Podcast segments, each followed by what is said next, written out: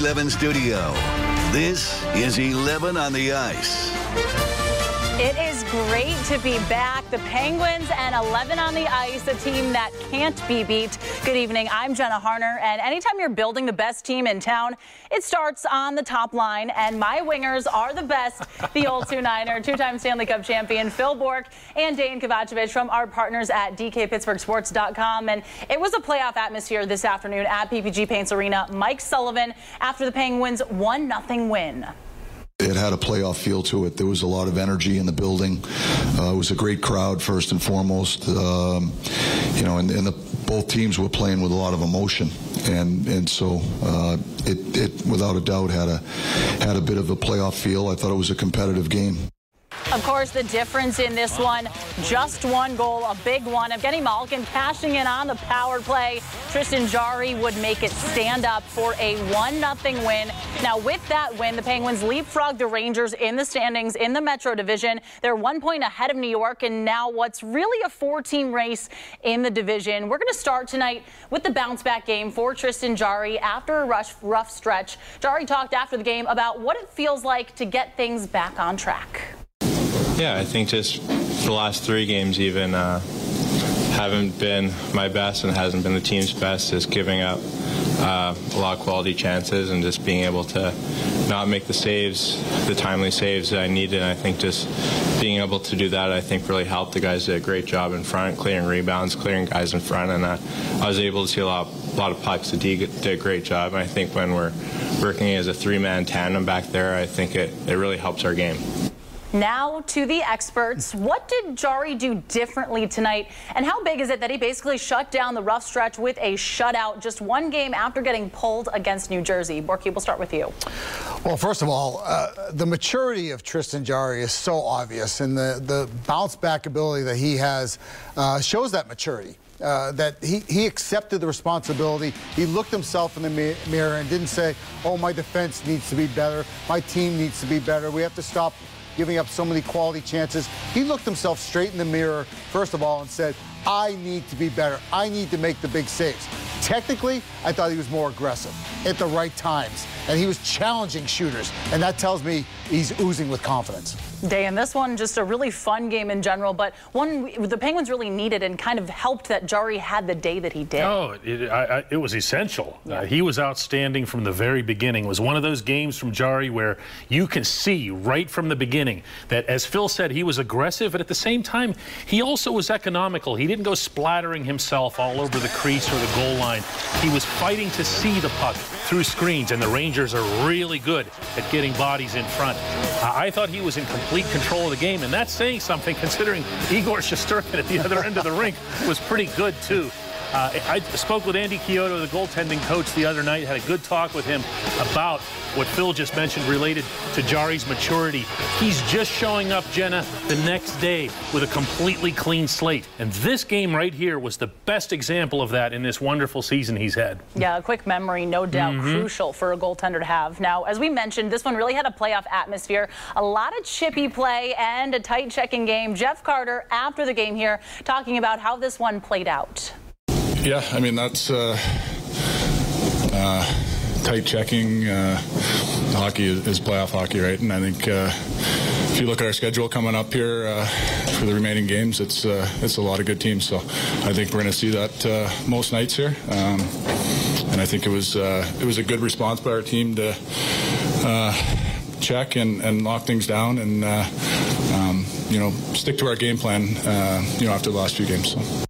It really is amazing to think this is the first time the Pens and the Rangers have met this season. it's all practically March here. Now they meet three more times and they might meet in the playoffs. Dejan, was this kind of that yeah. big part of the style of play and the extracurriculars we may have seen in this what's, one? What's funny, Jenna, it took too long for this matchup to happen, and yet at the same time, man, was the timing good.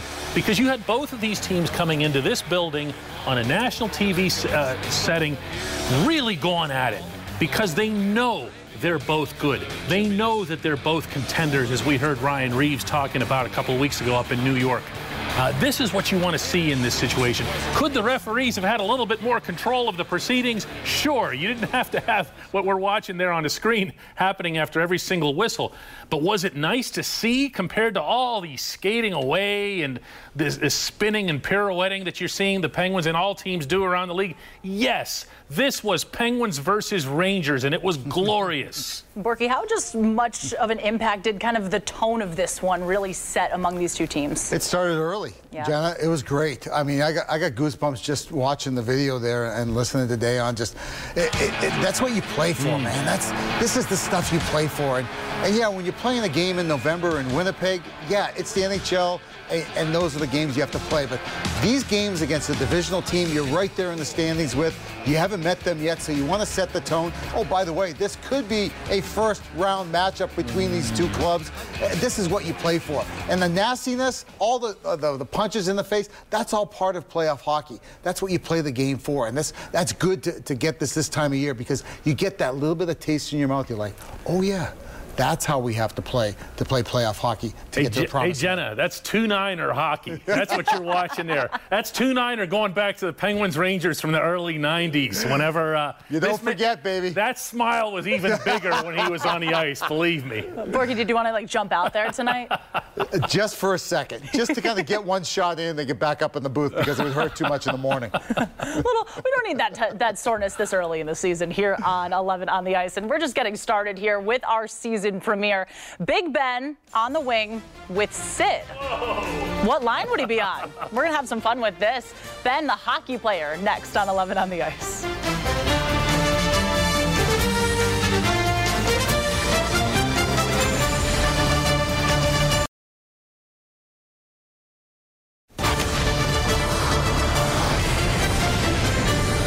And welcome back to 11 on the Ice. I'm Jenna Harner with Dejan Kovacevic and Phil Bourque, and we are thrilled to be back with you all season long, every week. All right, guys, we have to talk about this. Ben Roethlisberger retired, and last week he posed in a photo with Sidney Crosby, Evgeny Malkin, and Chris Letang. He's on the ice there, so hey, let's have some fun with this. Where would Big Ben be in his role on the Penguins if he played hockey? Okay, let me start with this one. First of all, big number seven, strapping them on. I like it. I like it a lot.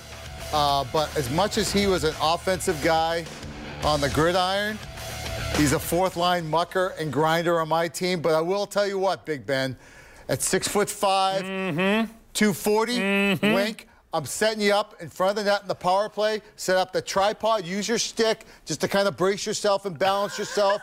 Gonna, there's not a goalie in the league is going to look uh, around that big rump that you have. So you're uh, number one power play for me there, See, big boy. You know, I kind of look at him in that photo there, Phil, and I see Erik Gudbranson. You know what I'm talking about? Yeah. Is a similar build. Yeah, see that right there? He's got the tripod effect. Yeah. He's taking care of the whole A right side then. of the defense. I like it. But for those of you football fans, I'll tell you this. I'll take those three guys blocking for Ben if you put him out on the football field over the offensive line that he had.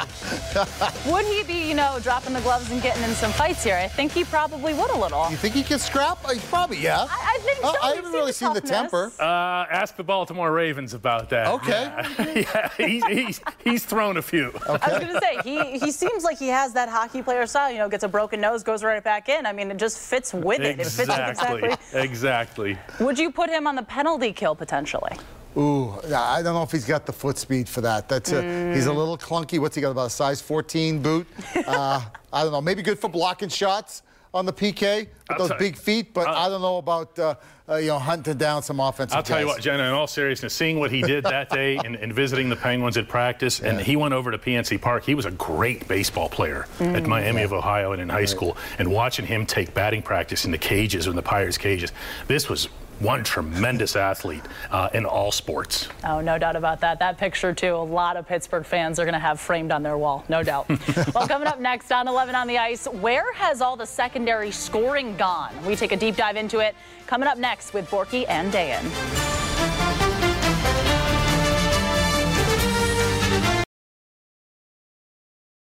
Thought I, I thought our power play was pretty good tonight. You know, they they were they were executing, um, take what the game gives them, and most importantly, be just be ready to handle their pressure and their aggression. Welcome back to 11 on the Ice. I'm Jenna Harner with Phil Bourque and Dejan Kovacevic. Let's take a look at the power play. Looking better when Evgeny Malkin is in the lineup. Going into today's game, 28.8% with Gino, just 17.5% without. We saw Gino's impact on the power play today. Borky, you pointed this out to us. Some people have been critical of Malkin's play, but he is really having quite the impact here. He really is. Uh, and that's that's a significant number. You're talking over 10% mm, difference. Mm in a short time period. Gino just came back around the beginning of January in yep. Anaheim, uh, and for, uh, twofold for me. Number one, the crispness of the passes and the uh, the execution of the passes and the playmaking, uh, whether it's off the rush or in the offensive zone, Gino is usually the guy that's the catapult for that, along with, of course, with Sidney Crosby. But I think where Gino is most valuable is that one-timer that he has. And for years, it was it was Sergei Gonchar that would feed him that one-timer, and you can remember time after time after time, right into the wheelhouse. And a lot of people take for granted that one-timer pass. I think Chris Letang has come a long way of giving Gino that one-timer pass inside the back foot. So not only the playmaking and the execution of the playmaking is Gino valuable, but that one-timer is, to me, is the most valuable weapon mm-hmm. on any power play, especially the Penguins. Right. We saw that on both sides, Phil. We saw it when Evan Rodrigues was on the other side. Good that point. was also when the power play was effective. When there's somebody, anybody, who's shooting the puck, who's a trigger man. but I'm going to go, uh, I'm going to add a little bit to what Phil said. He mentioned the playmaking and about the crispness of it. I'm going to talk about the speed of it. When you look at the touches and the speed of the touches, you're seeing four, five guys touching the puck in rapid succession on Gino's goal. How about that pass by Bryan Rust? Sid gives it to him in traffic. He's got he's on the wrong side of the rink to accept that pass and do anything with it. He still kind of turns his shoulder a little bit, makes the sweet backhand feed through a Ranger's legs right onto Gino's blade there. Gino goes down to one uh, one knee to fire it home, but Rust is the a, a, kind of a, a, wild card on that power play, and he enjoys it. I've talked to him about that. Remember what Phil Kessel used to be? A little bit more of a rover. Yeah, yeah, where you kind of do a lot of this. That's been Rust on the power play since, since January, and he's been so good at it, Jenna. It's been a really fun power play to watch. Yeah, it has. Now, on the flip side, the penalty kill has not been as strong without Teddy Blueger, although they did kill both Rangers power plays today. Again, thanks to Borky for these numbers here. Going into today's game, the PK 89% wow. with Blueger, 71.9% without him. Dan, we'll start with you on the importance of what you see with Blueger on the kill. Well, first of all, Teddy's going to get nominated for the Hart Trophy, or, or at least the Selke after Borky's numbers there. Uh, the, the number one thing uh, and Mike Sullivan's talked about this to his players, to his killers, is to win the first faceoff. Yeah. They have not done that in their own end. Teddy was a 53, 54% guy, defensive zone draws. Brian Boyle has been a catastrophe in that regard, especially considering he's usually pretty good at this. Jeff Carter hasn't been good at it in his own end. You got to get that first win of the draw, and then you have to get that first 200 foot clear. Take 20, 25 seconds off the kill right off the bat.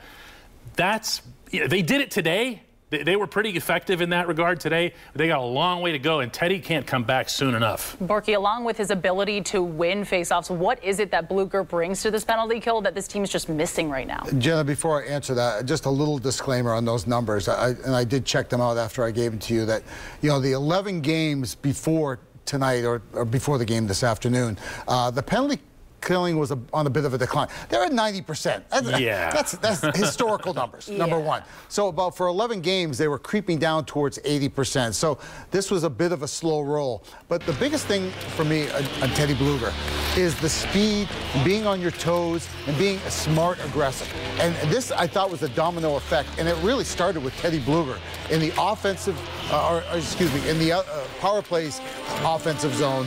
That's where he would really pressure the puck and force the turnovers. For, for skilled guys in the power play, the last thing they want is a guy right in your grill. If you bobble a puck, they want that second to calm it down, to make their plays, and kind of have an easy time. Teddy Blueger wouldn't let anybody off the hook because he had that in-your-face mentality. And same goes, I have to add here, same goes for up ice. His ability to angle guys bringing the puck out of up the ice, Phil. You know what I'm talking about? Zach exactly Aston Reese is really good at it too. That also would just kill more clock. Well, now we've got some digging to do for a part of the Penguins that has really been struggling. Borky, you're a numbers guy today. You shared this list with us.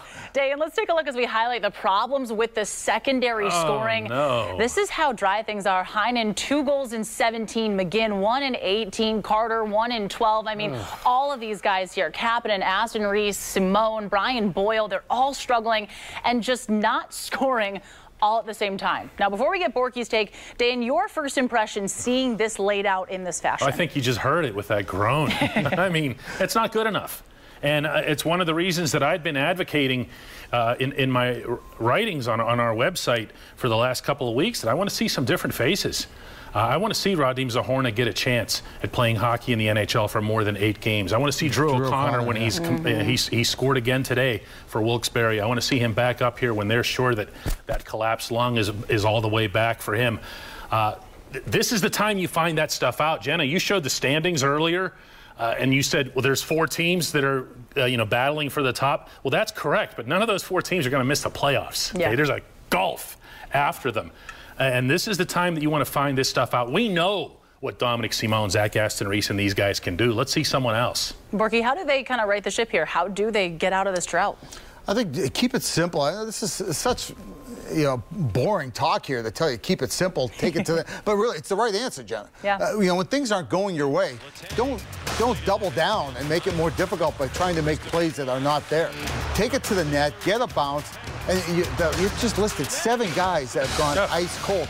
It's incredible that the Penguins and and Dan, you were moaning and groaning over there. I was. I was doing the same thing. It it hurts me, Jenna, to talk about this, to see this many players struggle offensively on a great team. They've got to find a way. Oh. Listen, if this team this team is built, this team could do something special this year. But the only way they're going to do it, and I can speak about this with passion because I was one of those guys when I played mm-hmm. that when when it wasn't going right for Mario, it wasn't going right for Jagr, it wasn't going right step for Joe Mullen. Step, yeah, up. step up. Step Look up. yourself in the mirror and say, yep. no, I'm going to be the difference maker. I'm not going to wait for Mario. I'm not going to wait for Sid. There's just too many guys that are just kind of they're they're in a little bit of a comfort zone. So maybe it is bring in the Zohorna, bring in O'Connor, get those guys outside their comfort zone because it has to be more urgency. Well, make Kasperi Kapanen do push-ups right in front of you two every That's single brilliant. time he That's pulls great. up and does that pirouette thing that drives the old two niner completely Push-ups. crazy. Yeah, let's go. Push-ups, like I'm Let's talking go. about in-game. Let's go. Jenna, How many just can you drop. do? Let's go. Just drop. Something's got to give, no doubt. Well, we are breaking out the three stars of the week for the guys to fight over. That's coming up next on 11 on the Ice. Stick with us.